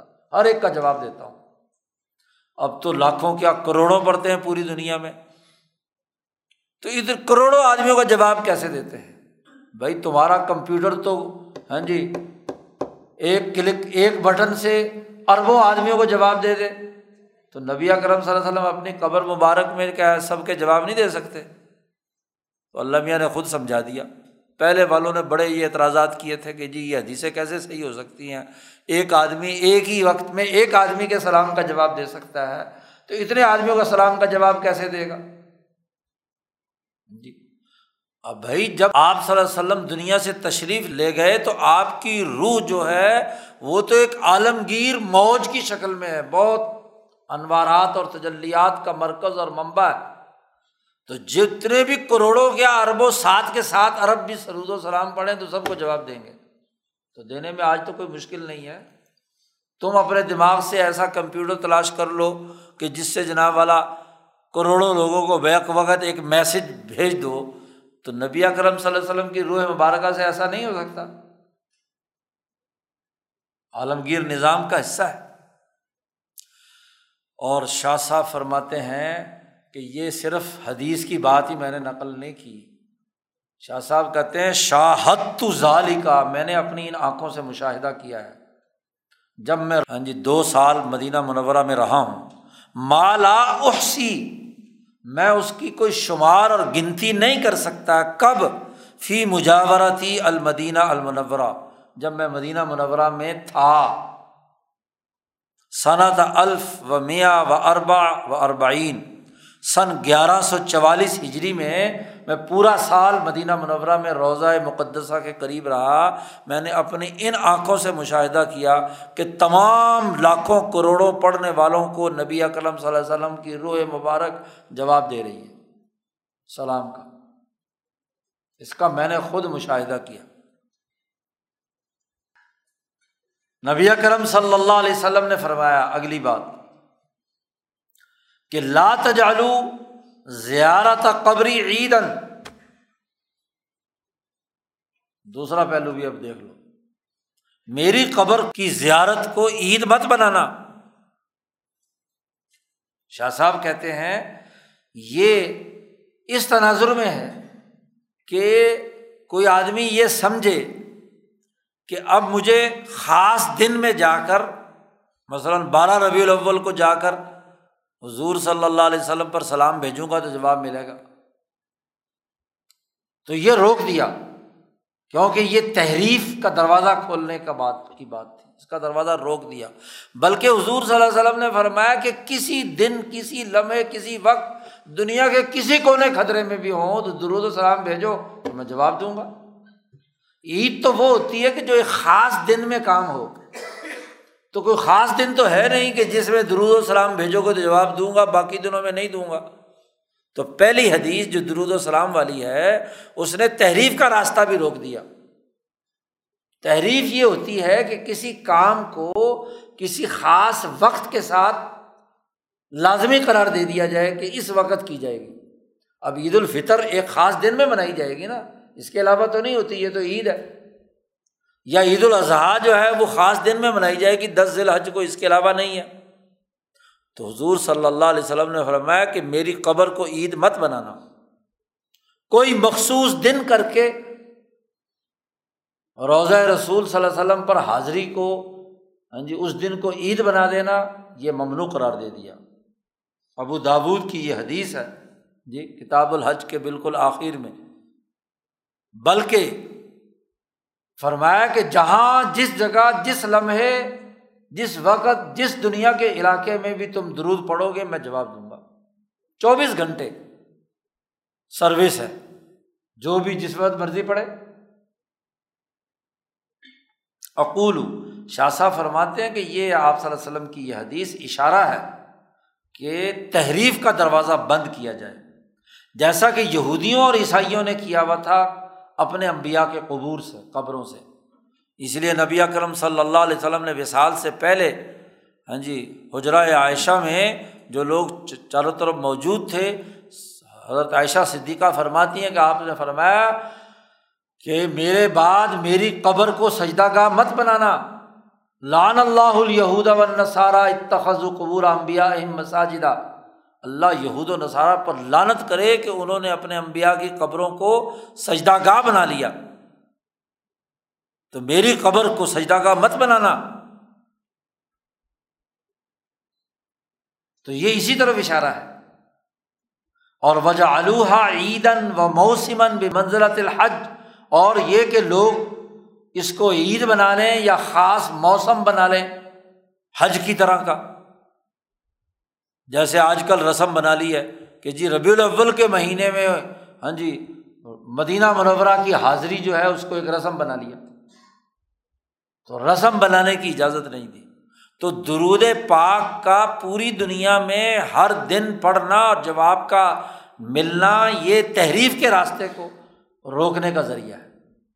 کیونکہ اگر ایسا نہ ہو تو لوگ کہیں گے خاص دن میں آج میلاد النبی ہے یا وفات النبی ہے، اس لیے آج پڑھیں گے تو آج سلام کا جواب ملے گا۔ تو گویا کہ اسے عید بنانے والی بات ہو گئی۔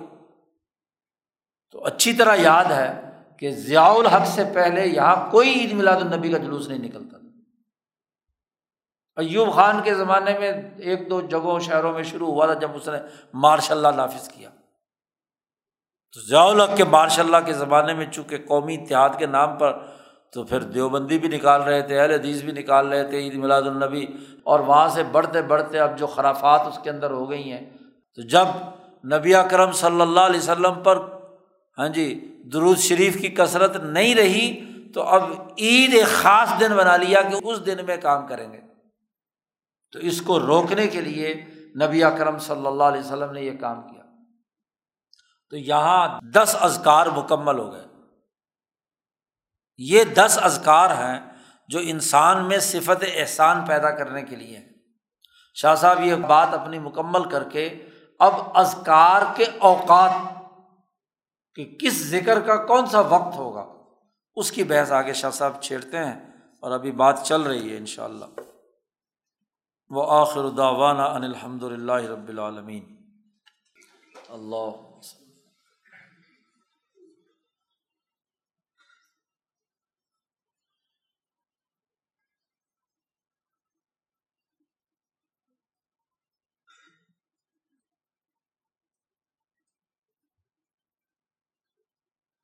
بھائی